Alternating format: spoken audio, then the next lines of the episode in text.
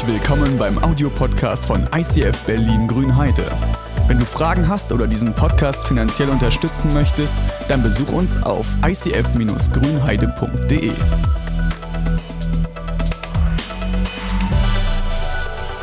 Shape, forme deine geistliche Persönlichkeit. Die letzten Wochen haben wir uns sehr darauf fokussiert, wie schaffen wir es eigentlich geistlich zu wachsen? Wie schaffen wir es, unseren Charakter so zu formen, dass wir mehr und mehr zu dem Menschen werden, den Gott eigentlich in uns hineingelegt hat? Und es geht so ein bisschen mit unserer Vision einher, weil wir haben gesagt als ICF, als Kirche ist es unsere Leidenschaft.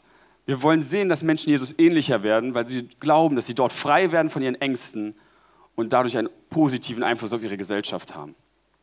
Wir wollen als Kirche ein Ort sein, der positiven Einfluss hat auf seine Gesellschaft. Kirche soll nicht einfach nur da sein, Kirche ist dazu da, um einen Einfluss zu haben. Und der soll nicht negativ sein, wie er vielleicht in der Geschichte oft war, sondern wir wollen positiven Einfluss haben. Wir wollen, dass wir dort, wo wir sind, nicht nur hier in Grünheide, sondern dort, wo wir, weil jeder von uns ist Kirche, dass wir dort, wo wir sind, an unserem Arbeitsplatz, in unserer Familie, in der Schule, in unserer Nachbarschaft, im Verein, egal wo wir sind, dass wir einen positiven Einfluss haben, dass wir in der Liebe, die wir ausstrahlen, andere dazu ermutigen, genauso diese Liebe weiterzugeben. Dass so wie wir frei sind von unseren Ängsten, wir ermutigen und zeigen, ey, es gibt keinen Grund vor diesen Ängsten. Und deshalb haben wir uns genau dieses Jahr auch das Ziel gesetzt, Impact Your World. Das ganze Jahr steht bei uns als ICF unter dem Motto, wir wollen unsere Umgebung positiv beeinflussen. Und dafür brauchen wir aber auch einen fitten geistlichen Charakter. Deshalb haben wir uns die ganzen letzten geguckt, wie schaffen wir es geistlich zu wachsen und heute speziell geht es darum, deine innere Stärke zur Entwicklung durch Heiligung. Und Heiligung klingt jetzt für den einen oder anderen vielleicht ein bisschen abstrakt. Bei Heiligung heißt es quasi außen. Jesus hat dieses perfekte Bild. Und auch wenn wir nicht perfekt sein werden auf dieser Welt, können wir doch immer ein Stückchen mehr, so werden wie er, ein Stückchen mehr an das rankommen, was er uns geschaffen hat. Wenn wir die Bibel lesen, sehen wir so ein Idealbild, wie eigentlich jeder von uns, wie so sein Leben aussehen sollte, wenn wir mit Gott unterwegs ist. Gott sagt, dass wenn wir mit ihm unterwegs sind, ist unser Leben von Liebe geprägt, von einer Freude und Begeisterung an dem, was wir tun, von einem tiefen Frieden selbst im größten Sturm, von Geduld, von Treue und Selbstbeherrschung. Jesus hat quasi ein Idealbild für uns. Das ist so ein bisschen wie beim Sportler. Wenn ein Bodybuilder ins Fitnessstudio geht, der weiß auch genau, wie er aussehen will. Der weiß genau, ich will jeden Muskel fit machen, damit ich jedes Gewicht, ob mit meinem Arm, meinem Bauch, meinem Bein, ich will alles stemmen können. Und wir wollen jetzt nicht physisch Gewichte stemmen, wir wollen Gewichte stemmen oder Herausforderungen stemmen. Dass auch wenn mein Nachbar oder mein Chef mich mal anpöbelt, ich da mit einem Frieden und mit einer liebenden Vergebung entgegnen kann. Dass wenn Leute mich wie Dreck behandeln, ich trotzdem da das haben kann und so sagen, ey, das ist okay. Aber ich glaube auch und ich sehe, dass wir oft eben nicht dieses Bild haben. Oft sehen wir eher anders aus. Oft haben wir dieses Bild, dass wir nicht jedes Gewicht stemmen können, sondern schon überfordert sind, wenn wir von der Couch aufstehen wollen oder die Fernbedienung anheben wollen. Manchmal sind schon so Kleinigkeiten, die uns fertig machen. Wir reden davon, wir wollen geduldig sein, egal was kommt. Und manchmal reicht schon, wenn einer 2 km/h zu langsam fährt auf der Autobahn und du denkst dir, Alter, bitte fahr rechts runter. Manchmal reicht es schon, dass ein kleiner Kommentar von deiner Schwester, von deinem Mitschüler dich so zu Weißglut treibt, dass du auf übelste Weise ausrastest und zurückschießt und du nicht das machst, was du eigentlich haben willst. Und ich glaube, wir haben alle dieses Idealbild von uns. Wir wünschen uns, richtig zu handeln. Wir wissen, was richtig ist und wir ärgern uns jedes Mal, wenn wir eben nicht so sind. Bei mir persönlich habe ich gerade so zwei Baustellen, vor allem in den letzten Wochen festgestellt. Das eine ist ein bisschen bei mir auf Arbeit. Ich bin bei DM und ich bin, weiß Gott, kein Morgenmensch. Das heißt, wenn ich um 5 Uhr aufstehen muss, eigentlich möchte ich einen positiven Einfluss haben auf meine Arbeit. Aber wenn ich da schon schlecht gelaunt hinkomme und oft gehe ich da hin und denke mir, ich war eigentlich nur ins Bett. Und sobald ein bisschen mehr kommt, was durch Corona nicht verwunderlich ist, dass da mehr Ware kommt, bin ich oft genervt, ich mecker viel. Und statt einen positiven Einfluss zu haben, bin ich laut nur am Rummeckern, was alles schlecht läuft und ziehe nicht nur meine Laune runter, indem ich die ganze Zeit darüber spreche, was schlecht ist, sondern ich beeinflusse negativ meine ganze Umgebung, weil die alle nur mitbekommen, was ich erzähle, was alles schlecht läuft. Das andere Ding ist meine Uni. Ich liebe meine Uni. Ich liebe das, was ich studiere. Und gleichzeitig fällt es mir aber schwierig, fleißig zu sein, wenn es um meine Hausarbeiten geht. Fleißig darin zu sein, diszipliniert meine Aufgaben abzuhaken. Ich setze mir immer so einen Plan, das war schon in der Schulzeit so, wenn es losgeht, dann fange ich an. Und wenn es dann soweit ist, ja, jetzt noch ganz kurz ein Filmchen, eine Serie und dann ist der Tag schon wieder rum und ich habe eigentlich nichts gemacht. Und mich persönlich ärgert es, weil ich eigentlich, ich weiß, welches Potenzial ich habe. Ich weiß theoretisch, was ich mit dem Muskel machen könnte. Wir alle haben die gleichen Muskeln, aber irgendwie trainiere, trainieren wir so, so selten. Und da ist die Frage, wie schaffen wir es, geistlich fit zu werden? Wie schaffen wir es, unseren Charakter zu formen? Und oft haben wir das Problem, dass wir links oder rechts ein bisschen vom Pferd runterfallen. Gerade wenn es im christlichen Glauben ist, haben wir die einen, die sagen, ey, alles ist mir aus Gnade geschenkt. Wenn es soweit ist, da wird Gott mir schon die Begeisterung dafür geben, dass ich das von mir selbst heraus mache. Und wir haben die anderen, die sagen, ich muss arbeiten, ich muss tun, ich muss machen, ich muss schaffen. Wenn ich genug arbeite, dann kann ich alles erreichen. Also ein bisschen diese Philosophien, ich bin halt wie ich bin, kann ich nichts daran ändern. Oder ich kriege alles hin aus eigener Leistung, wenn ich mich nur genug anstrenge. Und Dietrich Bonhoeffer hat mal einen Satz gesagt, der für mich dann gutes Gleichgewicht bringt. Dietrich Bonhoeffer hat gesagt, eine Situation, in der Glaube gelebt werden kann, entsteht dort, wo zwei Aussagen gleichzeitig gelten. Und zwar nur der Glaubende ist gehorsam und nur der Gehorsame glaubt. Klingt ein bisschen kryptisch. Was der erste Satz quasi sagt, äh, der erste Satz beflügelt eher wieder diese Tatsache, der Glauben schenkt dir das, diese Gnade, die Gott dir schenkt, dieses innere Verlangen treibt dich dazu an, Dinge zu tun. Und das andere sagt quasi, der Gehorsame, der tut das. Wenn wir uns über eine der Seiten definieren, laufen wir Gefahr, runterzufallen. Und ich möchte genau da vielleicht nochmal eine Ermutigung machen. Gerade für die Leute, die sagen, ey, ich bin ein Typ, ich kann nicht ohne tun, ich muss alles schaffen und ich muss mir das irgendwie auch verdienen. Es ist okay, dass du aus was aus Gnade geschenkt bekommst. Es ist okay, dass du Dinge im Leben geschenkt bekommst, für die du nicht gearbeitet hast. Und das ist auch gut. Weil wenn wir nur Dinge von unseren Leistungen abhängig machen, heißt es, dass wir uns selber komplett fertig machen, sobald wir nicht das Leistungsmaximum erreichen, das wir in unserem Kopf haben. Das andere Ding ist Gehorsam. Und dazu würde ich auch noch was sagen, weil ich glaube, gerade im kirchlichen Kontext oder wenn man gar nicht mit Gott unterwegs ist, ist das sehr negativ konnotiert.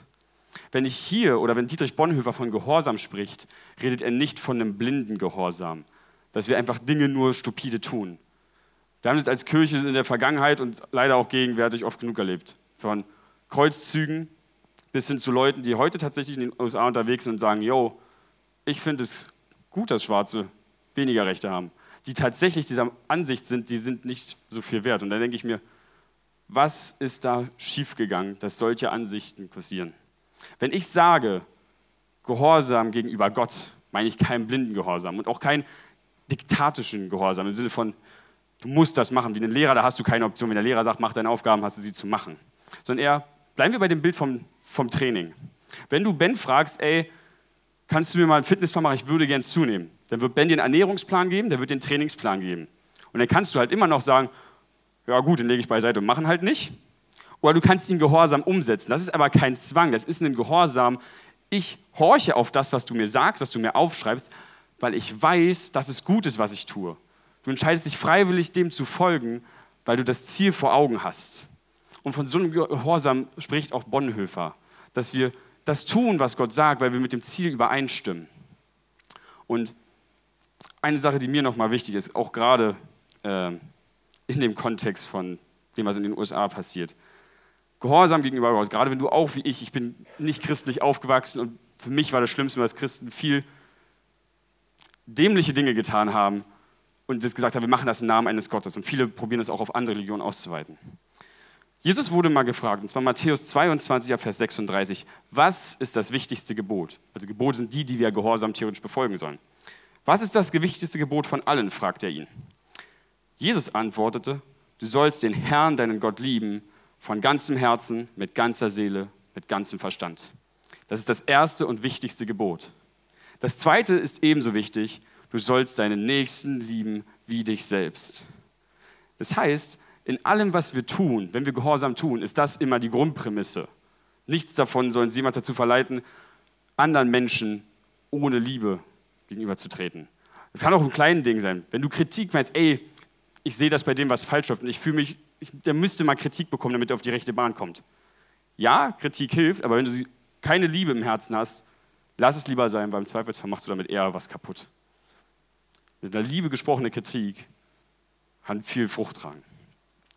Jetzt war die Frage, welche geistlichen Muskeln haben wir eigentlich und wie schaffen wir es, unseren Charakter zu trainieren? Und da hat Paulus eine sehr, sehr coole Ansage gemacht an Timotheus. Er schreibt einen Brief an Timotheus, seinen Freund, und in 1. Timotheus 4, Vers 12, äh, ups, nein, ich habe die Bibelstelle verloren. Ganz kurzen Moment. So, in 1. Timotheus 4, Vers 12 schreibt er, niemand soll dich wegen deiner Jugend verachten. Du musst aber den Gläubigen in allem, was du sagst und tust, ein Vorbild sein. Ein Vorbild in deiner Liebe, in deinem Glauben, in deiner Reinheit. Paulus schreibt diesen Brief an Timotheus. Er ist selber im Gefängnis und sagt, Timotheus, du musst dich darum kümmern, dass die Gemeinde in Ephesus quasi auf die rechte Bahn kommt, dass sie das lebt, wofür sie eigentlich geschaffen ist, dass sie ein Vorbild, dass sie einen positiven Einfluss auf ihre Umgebung schafft. Denn in der Zeit, als Paulus gerade in Ephesus ist, ist diese Gemeinde geprägt von Egoismus, von Parteikämpfen innerhalb der Gemeinde, von Leuten, die meinen, dir vorschreiben zu müssen, wie du zu leben hast, weil sie ihre persönlichen Denkansätze durchbringen wollen. Da hast du Judenchristen, die sagen, ey, du bist erst dann errettet, wenn du dich beschneiden lässt. So ungefähr so, als würde ich sagen, ey, du bist erst dann ein richtiger Christ, wenn du vegan lebst. Wo ich mir denke, wenn es für dich richtig ist, kannst du es gerne machen. Also es ist aber kein Grund für meine Rettung. Du musst mir mein, deinen Veganismus nicht aufzwingen. Und so haben wir, also Timotheus da, sei ein Vorbild. Er soll nicht nur kommen und den Leuten sagen, ey, mach das, mach das, mach das, weil es auch bei uns nicht funktioniert. Also Christ soll nicht Moralapostel sein und allen Leuten nur sagen, was sie falsch machen, sondern durch die Art und Weise, wie wir leben, sollen wir einen Unterschied machen in der Gesellschaft. Und das Erste, was er quasi sagt, ist, sei ein Vorbild in dem, was du sagst.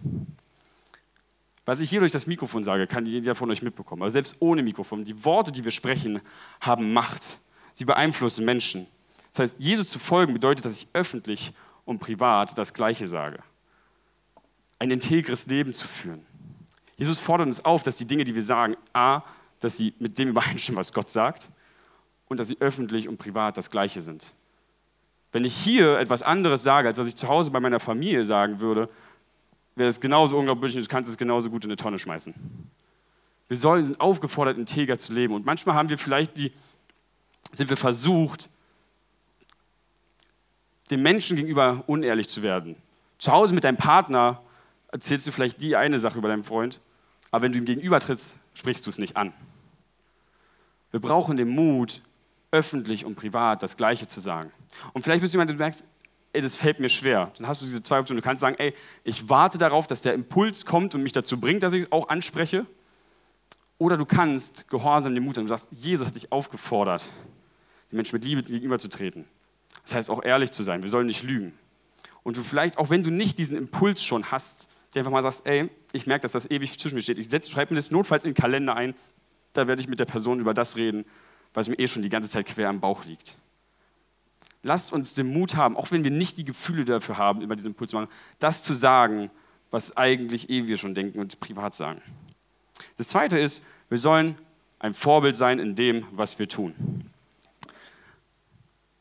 Da fällt mir so ein bisschen meine Familie, ehrlich gesagt, wieder ein. Weil wir sind dazu aufgefordert, das zu tun, was wir auch sagen. Wenn ich jemandem Hilfe anbiete, dann soll diese dementsprechend auch geben und nicht sagen, ja, ja, ich helfe dir und dann, mh, hm, keine Zeit, keine Lust in meiner Familie, die, sind, die, die sprechen dir nicht nur zu, dass sie dir helfen, jeder ist sofort bereit. Wenn mein Onkel oder mein Opa oder mein Vater sagt, ey, lass uns einen Schuppen bauen, dann kommt er und hilft dir, den Schuppen mitzubauen. Der bringt sogar sein eigenes Werkzeug mit. Aber er tut das, was er gesagt hat. Und die Frage ist, machen wir das auch? Wenn wir mit unseren Kollegen zum Beispiel sprechen, tun wir das, was wir sagen? Sagen wir anderen, sind wir nur Moralapostel, sage ich mal? Sagen wir Leuten, was sie tun, sondern selber machen wir es nicht? Oder handeln wir nach den Prämissen, die wir sagen? Wenn du deinem Freund sagst, ey, du sollst deiner Frau treu sein, bist du es selber auch. Überprüf vielleicht deine Gedankenwelt. Lass uns in dem, was wir lehren, Vorbilder sein. Lass uns tun, was wir auch sagen. Das nächste ist, er sagt, wir sollen Vorbilder sein in der Liebe. Und gerade wenn du jemanden kennenlernst, so in der Teenie-Phase, hast du erstmal eine rosa-rote Brille, ich habe heute eine gelbe. Und du siehst alles durch diese Farbe, alles ist schön. Aber irgendwann kommt der Moment, wo du vielleicht ein bisschen länger mit der Person zusammen bist und du merkst, mh, hm, sieht doch ein bisschen anders als, aus als durch meine Brille. Du merkst, dass da Schwierigkeiten kommen, dass die Person auch ihre Ecken und Kanten hat. Und gerade wenn du in der Jugendarbeit unterwegs bist, hörst du viel, wo die den es ist die Liebe meines Lebens und ein paar Wochen später, boah, ich komme mit dem gar nicht mehr klar und ich will das sofort trennen und Beziehung wegschmeißen, weil, boah, ich habe mir das ganz anders vorgestellt. Liebe, nicht nur in Beziehung oder in Freundschaft mit Familie, auch die Liebe zu unseren Nächsten ist zum Teil Entscheidungssache. Es ist die Entscheidung, ob du dem Nächsten mit Wertschätzung gegenüber trittst, ob du deinem Chef auch mal was aufbunden sagst, wofür du sagst, wofür du dankbar bist, oder ob du immer nur nach deiner Gefühlslage handelst. Weil wenn ich nur nach meiner Gefühlslage handle, dann sieht es bei meinem Chef ganz schön schlecht aus, weil ich den fast immer nur früh morgens sehe, wo ich meistens nicht dazu aufgelagt bin, große Wertschätzungsreden zu halten. Aber vielleicht können wir selber einen Unterschied machen. Weil wenn wir uns selber sagen, ey, ich nehme mir Zeit, ich denke darüber nach, was ich am anderen schätze, ihm das sage, auch wenn ich mich nach fühle, je öfter wir dieses sagen, je öfter wird uns dieser Wert von Liebe und Wertschätzung selbst bewusst. Auch der Wert von Hilfsbereitschaft. Je öfter du das tust, veränderst du selber dein Inneres. Es muss nicht immer erst der Impuls von innen heraus kommen, sondern durch deine Tat, durch deine regelmäßige Routine kannst du dich selbst verändern. Ich persönlich habe mir gemerkt, ey, ich bin relativ viel in der S-Bahn unterwegs, das ist durch Corona jetzt weniger, aber wenn da Leute kommen und mich um Geld bitten, gebe ich denen einen Euro oder zwei. Wenn die um Hilfe bitten, bin ich derjenige, der sagt, ich möchte dem was geben. Und am Anfang fällt mir das super schwierig, weil ich mir denke, hm, was ist, wenn der es versäuft? Gleichzeitig habe ich gemerkt, wie ungnädig ich bin. Ich verurteile sie für etwas, was ich null weiß. Ich unterstelle jedem quasi indirekt, dass er ein Saufkopf ist. Und so habe ich mir gesagt, ey, ich möchte lernen, dort in der Liebe zu wachsen. Und in der Anfangsphase habe ich das gegeben und immer noch so ein leichte Bauchschmerzen dabei gehabt. Aber ich habe gemerkt, wie das Leute wirklich positiv verändert. Teilweise haben mich die Leute wiedererkannt und kommen dann ins Gespräch. Und ich merke, es hat einen positiven Einfluss. Und ich tue das und kriege dabei selber ein verändertes Herz. Gehorsam kann dafür sorgen, dass wir in uns selbst eine Veränderung schauen, dass wir innerlich gestärkt werden, das mehr zu tun. Das vierte ist, wir sollen ein Vorbild in unserem Glauben sein. Und dafür habe ich nochmal unser wunderschönes Bild. Wir haben das Idealbild, das Gott für uns vorgesehen hat. Dieses Ziel vor Augen zu halten. Glaube bedeutet, dass wir auf etwas hoffen, darauf vertrauen, dass etwas passiert, das wir eigentlich nicht sehen können. Ist das Grundprinzip eigentlich jeder Ehe. Weil du versprichst dir am Altar, dass er dir ewig treu sein wird. Und logischerweise ist das eine Vertrauenssache, weil du weißt jetzt nicht, was er morgen tut oder was er in 100 Jahren tut. So lange wird er nicht leben, aber ihr wisst, was ich meine. Und so sind auch wir aufgefordert. Wenn wir andere dazu auffordern, ey, vertrau doch mal darauf, dass Gott dir hilft, vertrau darauf, dass er dich versorgt, sind wir herausgefordert, selber auch diesen Schritt zu tun. Gerade bei mir war es immer diese finanzielle Not, die ich gemerkt habe. Es fällt mir super schwierig, aber Gott, ich vertraue, ich gehe diesen Schritt, ich probiere. Ich vertraue darauf, dass du Möglichkeiten schenkst, die mich finanziell damit äh, so ausstatten, dass ich mein Studium und meinen Lebensunterhalt zusammenbekomme. Und gerade dieser erste Vertrauensschritt ist schwierig. Gerade wenn du glaubst und es passiert irgendwie noch nichts. Und du denkst dir, hm, tut jetzt Gott was, oder bin ich komplett in die falsche Richtung gelaufen? Aber das Geile ist, je länger du diese Vertrauensschritte machst, kommst du auch an den Moment, wo Gott diese Gebete hört. Und dann kommt der Moment, wo du merkst, Gott hat das, was er die ganze Zeit versprochen hat, eingehalten. Das stärkt deinen Glauben und bringt dich dazu, beim nächsten Mal mehr Vertrauen zu haben, dass du die nächsten größeren Schritte machen kannst. Es ist ein bisschen wie mit dem Muskel, die du trainierst. Wenn du regelmäßig deinen Arm- oder Brustmuskel trainierst, weiß dein Körper, alles klar, die Bewegung kommt regelmäßig, da muss ich mich darauf einstellen. Und deine Muskeln bauen sich auf und du kannst irgendwann mehr schaffen oder mehr Gewichte stemmen. Und so sind auch wir herausgefordert, da vorbildlich das zu leben, was wir glauben. Das Letzte, was er sagt, ist, wir sollen ein Vorbild in unserer Reinheit sein. Hätte mir theoretisch auch ein Bier nehmen können, weil die ein Reinheitsgebot haben, aber ich dachte, ein Wasser signalisiert es am besten. Wenn hier irgendwo Dreck ist oder eine Fliege, dann fische ich die auch raus, weil ich meistens nicht so auf Fruchtfleisch stehe. Und so soll es auch mit unserem Leben sein. Wir wollen Reinheit leben. Reinheit bedeutet nicht nur, dass wir mehr und mehr frei werden von unseren Sünden, sondern auch in der Art und Weise, wie wir unsere Einstellung machen, dass wir nicht mit dem Hintergedanken Dinge tun. Reinheit bedeutet, dass ich, wenn ich Jesus nachfolge, Jesus zum Vorbild habe, Jesus hat Dinge getan, für die er gar er hat öffentlich seine Meinung gesagt, wissentlich, dass er dafür gekreuzigt wird.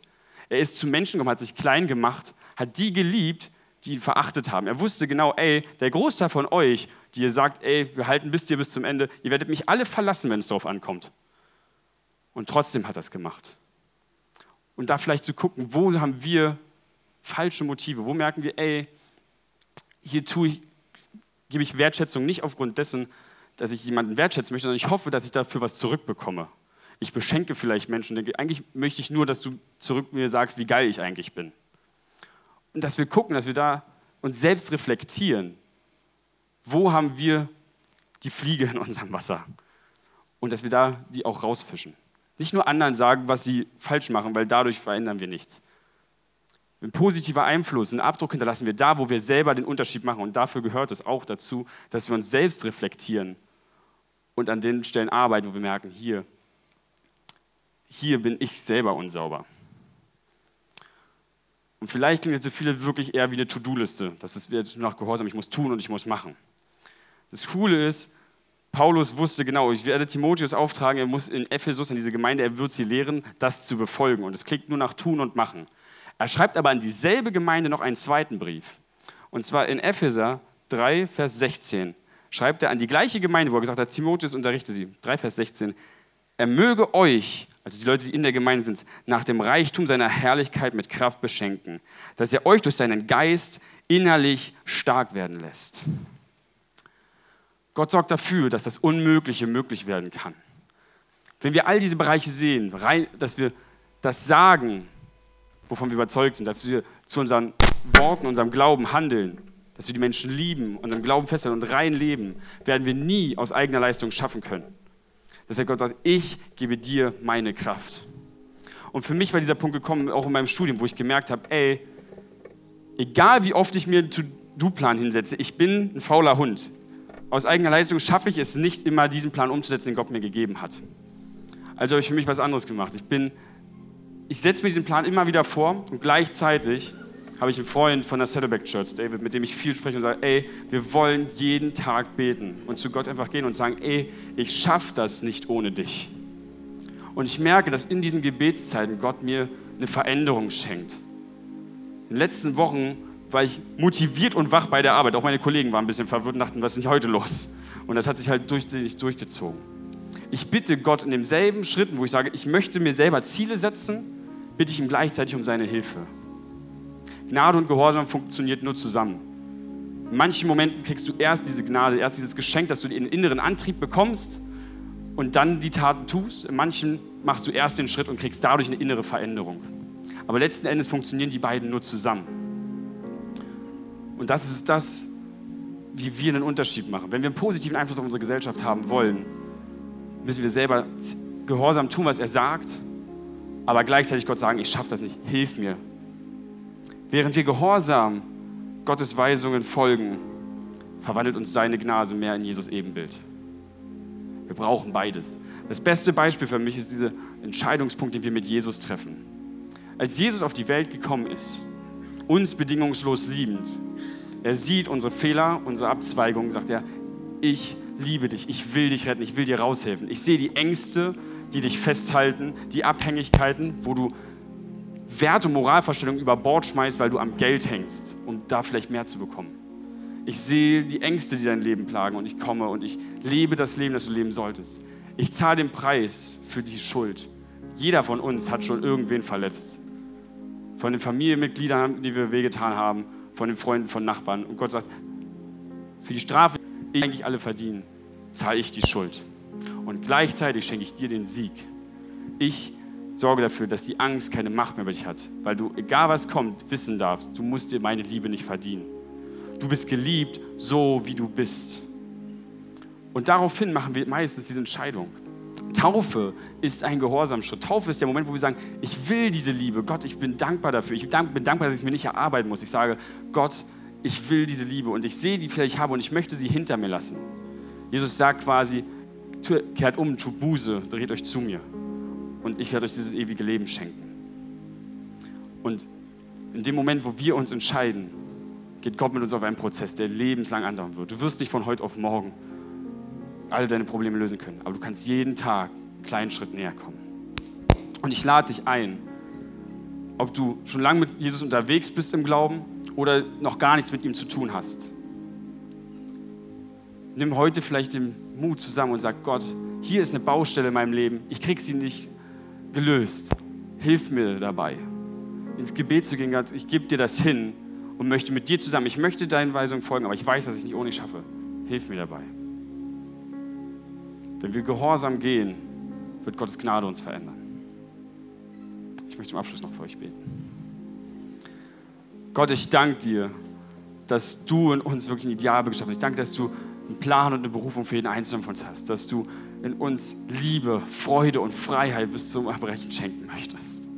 Und Gott, du siehst, welche Herausforderungen wir dabei haben. Deshalb bitte ich dich, verändere uns. Ich möchte dich bitten, dass du uns Kraft schenkst, dass du uns den inneren Antrieb schenkst, der uns dazu befähigt, das zu tun, was in unseren Herzen eh schon drin ist. Gott, ich bitte dich, dass jeder Einzelne, der hier ist, wirklich gefüllt wird, dass wir gefüllt werden mit deinem Heiligen Geist und dass du uns in der Woche mutig dir folgen lässt und uns gleichzeitig bestärkst. Amen.